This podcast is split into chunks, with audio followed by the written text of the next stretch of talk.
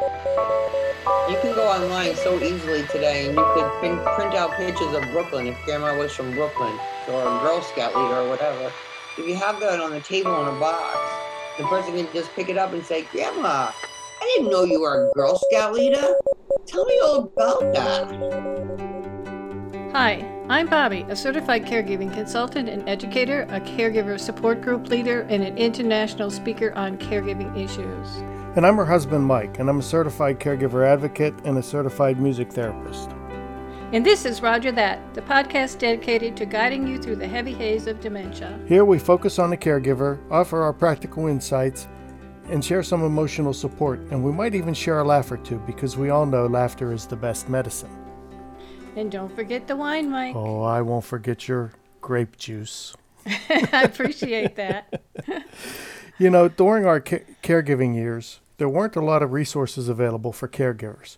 Basically, a monthly support group meeting, if and only if you were able to leave the care recipient to participate.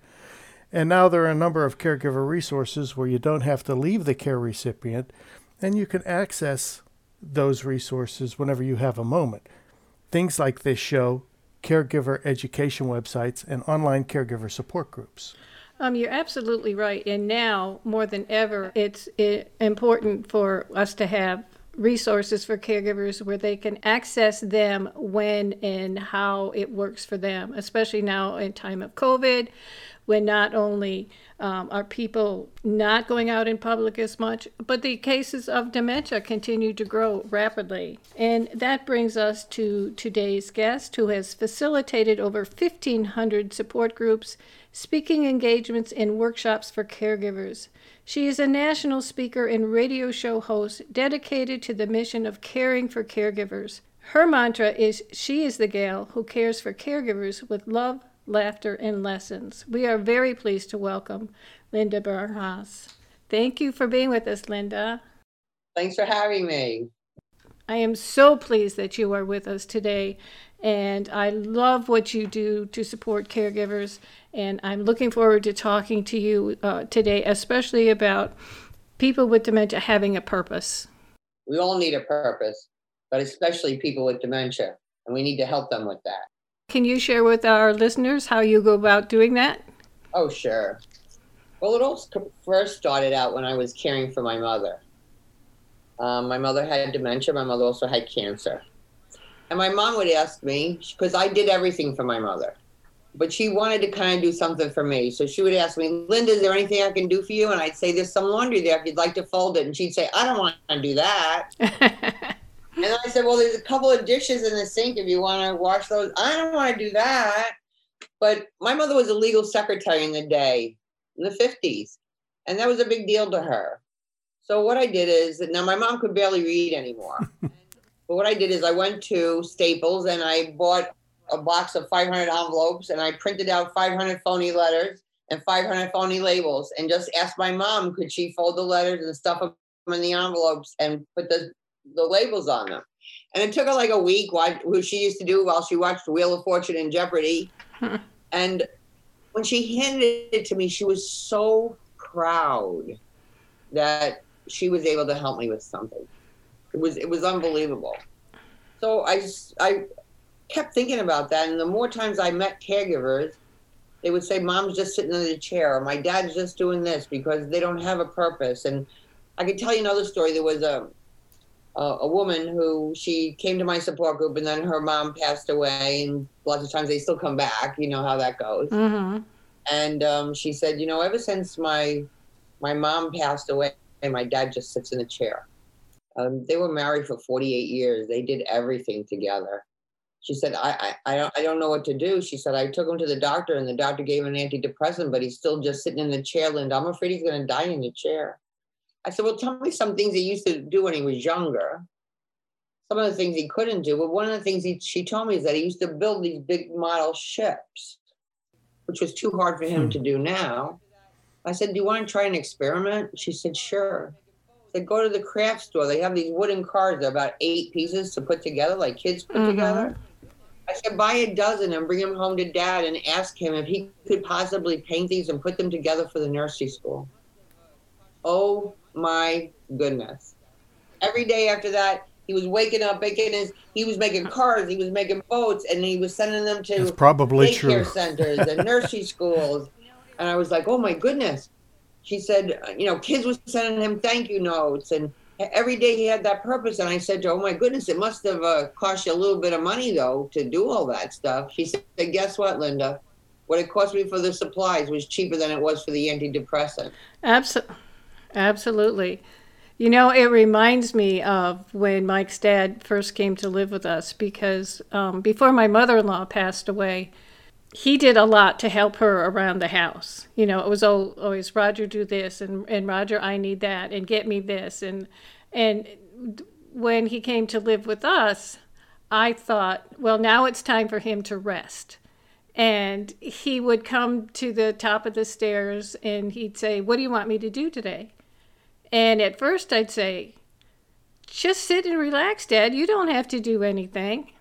Right. And one day he said to me, I can't loaf all the time. So I started off with, um, you know, he wanted to do something, but he had COPD. His breathing wasn't that great. So I got him a feather duster and I asked him, you know, to do some dusting. And believe me, he dusted like crazy and he, he didn't necessarily move any of the knickknacks. Sometimes they'd go flying. Um, but after he did that, then he wanted something else to do. So he had this routine. Like on Monday, he would dust the upstairs, and on Tuesday, he'd dust the downstairs, and on Wednesday, he'd run the vacuum cleaner upstairs, and on Wednesday, the next day, and, and he had these these What's his it job? was his job. And, you know, once he had something to do, it became very important for him to do it as quickly as possible. So I'd wake up at seven o'clock in the morning and open my bedroom door, and the feather duster or the vacuum cleaner would be sitting there on the floor waiting for me to get, you know, the, my lazy bones out of bed so he could do his job. yeah.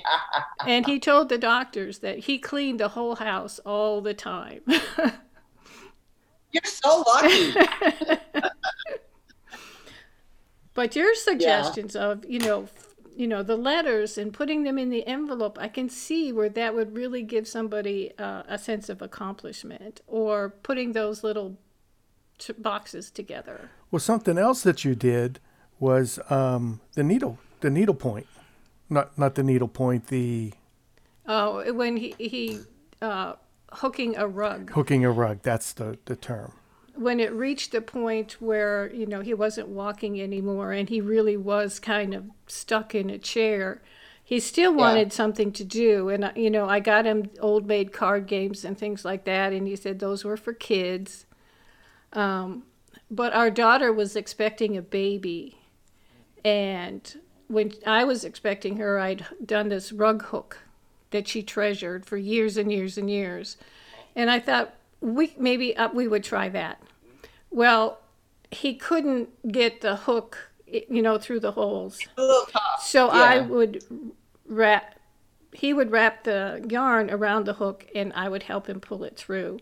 And then when we had somebody come in helping with his care she would do it as well. Now that is a family heirloom for this this granddaughter um, Yeah. He started it when before she was born, and she was eight months old before it was finished. But and he loved her so. Her name was the last thing he said before he passed away. Um, but that, you know, that's something people won't, won't maybe think about, you know, as something to keep somebody busy. But it, it definitely worked for him, and he was so proud of him. And we have a picture of him with the baby in the rug, and Yeah. I was just, I had a caregiver support group yesterday when we were chatting. And one woman has her dad sorting all her photos. She has boxes of photos. I wish I would have thought of that. Really? really? And he, so he, he remembers when he went fishing, he remembers this, and he's sorting the photos, and they're going to put them in albums together. And then another woman said on the support group, but you know, I was thinking about what you were saying, Linda. She said, my mother used to work in a bank. So now her mom's putting the coins in the rolls. And she gives her a bunch of those to do during the day, and she tells her, I'll bring them to the bank tomorrow and bring you back the money. And the next day she brings her back more coins. And she does it again. Yeah, I understand men like to um, put work with bolts and screws and putting the screws. Or I say if, if the man used to be like a car guy, let him grease up some some bolts, some joints, some pieces of the car. So it seems to me the the trick is to find out what they did before and somehow connect with that with an activity. Yeah. That's like I don't know if I told you the story about the lady who was a teacher and she's like 97 and her daughter says she just follows me around the house all day long, Linda. If she could just sit for 2 hours, it would make a difference. So I went and I met with her mom. Her mom used to be a teacher, so first we talked about all the rotten kids and then we talked about how, how underpaid the teachers are. And um, so we give mom a piece of poster board every Monday morning we tell her that next week the teachers are teaching the kids about flowers, mom, and the teachers really need your help. So we need you to cut all the flowers out of these magazines and glue them on the poster board, and you can't have any white spaces. And it takes her about two hours a day, five days a week, and she finishes it. And then the before COVID, the daughter actually was bringing it to the school, and some kids were sending her notes. Um, but you know, such such a simple thing. I think we just we need to take that time, you know, and take take the time, remember what they did. So people say to me sometimes, you know, somebody came to visit grandma and they just sat there with grandma because they didn't know what to say. You can go online so easily today and you could pin, print out pictures of Brooklyn if grandma was from Brooklyn, or you could print out pictures of nurses if grandma was a nurse or a Girl Scout leader or whatever. If you have that on the table in a box, the person can just pick it up and say, Grandma, I didn't know you were a Girl Scout leader. Tell me all about that. You know, and I can imagine in the family where they had uh, the person in care sorting photographs. I imagine stories came out of those photographs. Yeah. Yeah. Yeah, that's it. And then he gets to feel part of it, putting those in those books. And just like you say, those books will be in the family and they'll remember that grandpa put those books together. But the memories that are going to come flooding back with grandpa and the stories I know we we experienced many of those with my dad. Um, stories that just came from listening to music and seeing pictures of Italy, because yeah. uh, you know he was an immigrant from Italy, and that just sparked so many synapses. And I learned so much, not only about Italy, but more importantly about him and him growing up. Bobbi and I both learned a tremendous amount. You know, he was he was extremely introverted most of the time, but every now and then he would he would start to talk and tell a story. And of course, eh, I didn't care what I was doing; I would sit down and listen. And one of my favorite stories is he was as a young boy or maybe teenager, I'm not sure, walking along uh, a lane in Italy and he saw this tree that had this delicious fruit on it and he couldn't remember what kind of fruit it was. He just knew that it was really juicy and that he wanted it. And he couldn't reach it so he picked up a, a rock and he threw it at the tree to knock a piece of fruit off the tree and it missed and it came down and it hit a chicken on the head and killed the chicken oh. and he was terrified what to do with this chicken Oh my so he left it alongside a haystack, hoping somebody would find it and take it home and eat it. And I hope it happened just that way. But hearing a story like that is priceless. Yeah. You know, I, I, I had someone interview my mother the last six months of her life. If my mother ever knew I paid for it, she would have shot me. I just told mom, it's for the fun of it, mama. The day of my mother's memorial, she brings me 10 CDs of my mother one on her faith, one she sang all the little silly songs when we were kids and she remembered the words that day. And, and to have them, you know, I'm having a tough day. I put that in, my mom starts laughing. It, it's priceless. So, you know, my, my husband just passed away in October. Oh, I'm sorry. So about a year and a half ago, I told him I wanted to do some recording for him because all the family photos of, of of my husband. He's like, "You want to have a beer? Let's go." you know, and I didn't want my grandchildren to think that's all he was. You know what I mean? and and so since I've been with him since I'm 19, I pretty much know all the stories. But I didn't know this story. I knew he was in the Boy Scouts and his mom was the den mother. But I didn't know one time they had a play and they needed a girl and they made him dress up as the girl. They put a blonde long wig on him. He was like 12 years old. And he was like, it was so embarrassing. I couldn't believe my mother made me do it, you know. And the person who was interviewing him said to him, Did your mother have to bribe you to do that one? And he said, No, when my mother asked me to do something, I did it. What a nice thing for my grandchildren to hear. And maybe a lesson when your mother tells you to do something, you do it. yeah. Well, it was so cool too because I played it and for his brother, and his brother sitting next to me and he's crying because it was his brother's life too. They had the same grandparents, they lived in the same house, they played the same stickball. Mm-hmm. So it was it's wonderful. So I encourage anybody to do that. We all you don't have to make a big production about it. We all have phones, we all have recorders, we have everything. That can be just a fun family project. Tell one of the grandchildren to come and, and say they have a, a they have to do this project for school and I have to interview you or something like that. You know, uh, Mike is a drummer, and drummers drum on everything. Yes. and I recently saw somebody post on one of the caregiver websites about their husband had been a drummer, and he couldn't do it anymore. And I and I said to her, "How do you know he can't do it anymore? Put a put some sticks in his hand, and put some music on, and see what happens." and you you know he started he started tapping. Yeah. So we yeah. assume they can't but very often they can't. you don't give them the opportunity. Right. And i know if if mike developed dementia and i put a, some sticks in his hands he would start drumming. And he doesn't even need sticks linda i got to tell you i would be remiss if i didn't say what i'm about to say go ahead I was on your website, and the theme on that website is Caregiver, You Are Not Alone. And that's the title, the exact title of Bobbi's second book that she wrote for caregivers. I just thought that was so cool, and I would be remiss if I yeah. didn't put that out Thanks there. Thanks for the plug, baby. Um.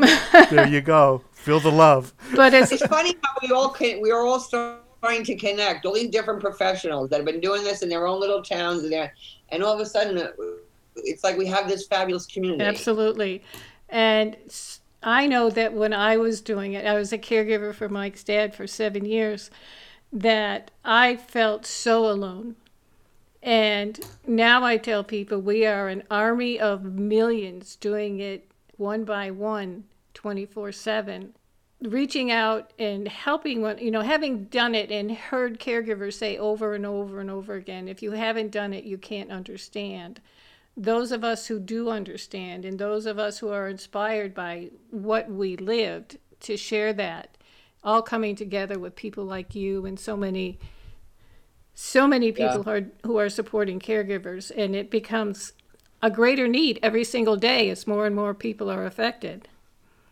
you know, when I first started doing this, no, it, I couldn't even help anybody because they didn't consider themselves caregivers. Right. They were the faithful spouse, the good daughter. At least we're having that conversation now. At least we're having conversations about Alzheimer's and dementia and Parkinson's and everything. But I'll tell you, I, I've I've been in the caregiving journey. I've been out of the caregiving journey. I've been in the caregiving journey. I've been out. I'm probably my brother's probably going to move down here from New York, and he has Parkinson's. So here we are, and God always brings me right back just to remind me of everything, so that when I'm doing a support group or speaking engagement, I'm always speaking from the and heart. And one of my last um, prayers at the end of the day is always, "Show me the path you want me to take." And yeah. often that path is long and bumpy, but I get where I need to be, and it got us here where we where we are now. Exactly. Do you, do you ever see on my Facebook page my, my Good Morning Seminole yes, pictures? Yes, I do. So that started out, I had custody of my grandchildren. I had custody of two of my grandchildren. And I was waking up in the morning angry because I didn't understand Common Core math. I didn't know what an Xbox was. I couldn't find their sneakers. It was, just, and I'm like, uh, too much. And I don't want to wake up angry. So I started getting up earlier before them. And I go out and take a walk. And I live across the street from the lake. So I go out on the dock and I say my prayers and say, God, tell me what to do today because I don't have a clue. Just lead me wherever. and then I take a picture of a flower or a duck or a sunrise and I post it on Facebook and say, Good morning, Seminole. I've been doing this for, I think, seven years now. And I email it to my stepmother that lives in New York City because she lives alone. So she has an hour to get back to me, so I know she's okay. And every morning she emails me back and she says, Magnificent, a watercolor. so I get kissed by her every morning. And then I separate text it to my brothers and sisters. So I think we all got to find our joy where we can. I think caregivers, I say to them all the time, they say, Mom can't do anything. Well, can mom walk? Or can you push mom in a wheelchair? Yeah. You got a camera on your phone? Yeah. Go take a walk and take some pictures. And then you start seeing more beautiful things every single day. I mean, I go out there looking for something beautiful and I find it in 15 minutes or less. Hmm. No matter where I go, if it's in New York or wherever, you just got to look for it. And I, I think All you got to do is be open to it. Yeah. You know, and that's that's you, Mike, every day deciding it's going to be a good day. That's right. Well, you know, one day I was at a seminar. I was in the audience, and so people were walking by and they're going, "Good morning, Seminole. So much better than those politics, you know, and stuff like that." And there was a man sitting next to me, and he was one of those vets that has the flag everywhere. You know, those guys. It's everywhere. He says, "Can you tell me what Good Morning Seminole is?" So I tell him what it is. He turns around to his wife. He turns back to me. He goes, "Could you email us that picture every morning too? We're 92 and we don't get out too often." I said, "Sure, I could do that. What's your email?" He says DNS beach bums at AOL. I'm thinking that must be an old email. So I would send him the photo every morning. and Just once in a while, he would say something. Then a few months back, I got an email, and the woman said, "I don't know who you are, but my dad passed away, and I want to thank you for sending those pictures. Um, I want you to know that he had 11 of them framed in his office, and we're donating them to the library."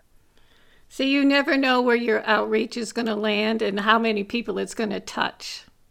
And from just one little press, Mm-hmm. Simple. And if we all do that, oh my goodness. Because I, you know, I say we're all the same schmoes. we, you know, we want we want to be loved. We want our health. We want a roof over our head. You know, we may have different hobbies. We may have different interests, but basically we're exactly the same. And when you realize that we're exactly the same, you get to make a whole bunch more friends because you're not judging. You're just being open. You know, the joy in the acceptance just radiates from you. Thank you. Appreciate that. L- Linda, on, on your website, you do a weekly tip, and it's usually about two to two and a half, maybe three minutes. And one of the ones that I found interesting, um, mostly because my dad did serious sundowning. And one of the tips that you talked about was sundowning. And I'm sure a lot of our listeners experience sundowning. Would you kind of I, tell maybe paraphrase your tip? Well, I I have recently because that, that tip I believe was about at, when it comes to that time of the day when the sun's going down. Many times your loved ones will see shadows or you know different kinds of things, and it'll make them very anxious. And I believe that when I did the tip, it was about um, the, the the two people that watch I Love Lucy movies on YouTube every afternoon around that time today. You know that time of day to like to get through it, but just recently somebody told me her um, grandmother and her mother have dance lessons every afternoon at like four o'clock. Because her mom loves music. They always love to dance. So she says we dance away the sundowners. So it's every afternoon they do their dancing for like 45 minutes or whatever. They have a little cheese and crackers maybe a little wine or you know bubbly or whatever it is and they dance away the sundowners so I, I think if we if we realize what sundowners is and if our loved one has sundowners we can plan to just make it go away almost and you're a musical therapist you're a music therapist right Yes. so you get that Yeah. Yeah, yeah. I wouldn't mind every afternoon somebody came over and danced with me. I think that would kind of be fun. Uh, there were times where we would do that in the kitchen while cooking dinner or something, and my dad would see us and he'd just shake his head. That's okay. When I went to New York last week, I, I wanted to get my brother out of that chair. And I made him get up and dance with me. He Good. danced with me. It was good. You know, the music does soothe the soul and it does make you feel better. You know, I'm a pretty early riser, but occasionally I just don't want to get out of bed. And so I go, Alexa, play Uptown Funk. and then There you go. starts, I got to jump out of the bed. I got to dance. There you go. She's doing it right now. Alexa, stop. That's awesome. Alexa, stop. That's awesome right there. Yeah, we have to have a laugh. You know, Absolutely. Yes. I, I, I talk to my caregivers. We do some pretty silly stuff as Absolutely. caregivers. We think we have like these solutions or whatever that are just crazy. Um, and the more we realize that, and the more we're together with that, uh, and we see somebody else is in the same boat, I, I think it makes I. Uh, for the people that listen to this show, please get yourself in a support group. Absolutely. That is so important. And I've had people in the support group I lead here for six or seven years, going from when they first started seeing something happening all through the entire process. And a couple stay on to help the new people and the others in the group to continue sharing. Because when you hear it from somebody who's living it, it really you know brings it home that this is this is something that I'm going to try this is something I'm going to use and that's exactly what you're doing every single day touching I'm sure thousands of people And there's lots of us out there that are doing this stuff now. And with Zoom and everything, we have so many more opportunities. I'm, I'm right now, I'm planning a huge conference uh, for November, November 2nd, 3rd, and 4th. It's going to be like 15 virtual sessions. We'll talk more about that. But um, yeah, the, the information is out there. You know, when, when I first started how to do support groups on Zoom, I was like, I don't know if I'm going to like that. I, I feel I have to touch the people. I want to see the people.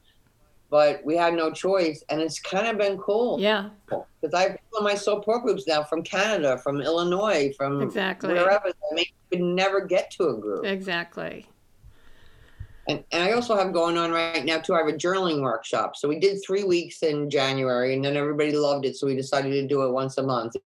It's the second Monday of every month. And what's kind of cool with that is it's kind of like a journaling workshop and a support group together. So it's it's for caregivers, and you know everybody's a caregiver, or they, you know what Rosalynn Carter said years ago: you either have been a caregiver, you are a caregiver, you will be a caregiver, or somebody's going to be taking care of you. exactly I tell everybody it's an equal opportunity employer.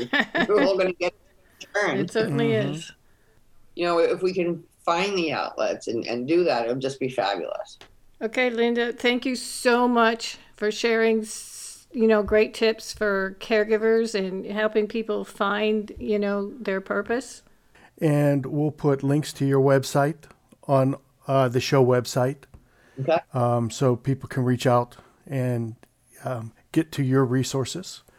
Okay, my new friends, we'll talk more. We absolutely will. Thank you so You much. bet. Have a delicious day. You too. Thank you.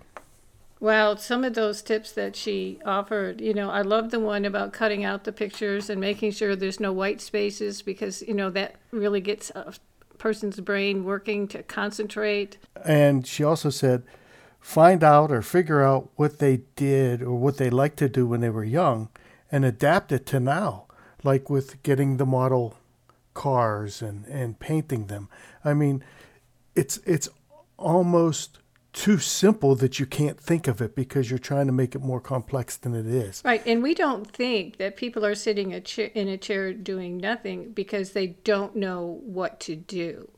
And they're thinking, I can't do this anymore. And it's our job to help them figure out how they can take that and adapt it into something they can do now. And that, that more than anything, I think, is a huge takeaway from Linda today. Absolutely. Absolutely. You can find more information about Linda, her website, and her radio show on our show website at rodgerthat.show. This has been Rodger That. I'm Bobbi. And I'm Mike. And we are dedicated to guiding you through the heavy haze of dementia. So please subscribe to the show, go to iTunes or the Rodger That Facebook page and post a review, and follow us on Facebook and Twitter. If you have a question or issue you'd like for us to address, please post on the Rodger That Facebook page. If you would like your identity to remain private, you can direct message your question on Facebook and we will answer. To find out more about us, head over to rodgerthat.show. It's Rodger, R O D G E R, that dot show. Rodger That is produced by Missing Link. A media podcast company dedicated to connecting people to intelligent, engaging, and informative content. Also in the Missing Link lineup of podcasts is the Designated Drinker Show, the podcast raising the bar on craft cocktails. Here you meet interesting folks, enjoy boozy banter, and learn how to make craft cocktails from a master. And if you're looking for a whole new way to enjoy theater, check out Between Acts, an immersive audio theater podcast experience. Each episode takes you on a spellbinding journey through the works of newfound playwrights, from dramas to comedies and all those in between. Find Missing Links League of Podcast on Apple Podcast, Spotify, or wherever you find your podcast. Please don't forget to subscribe, download, and review the shows as your review helps our show reach new audiences. To find out more about Missing Link, visit missinglink.company.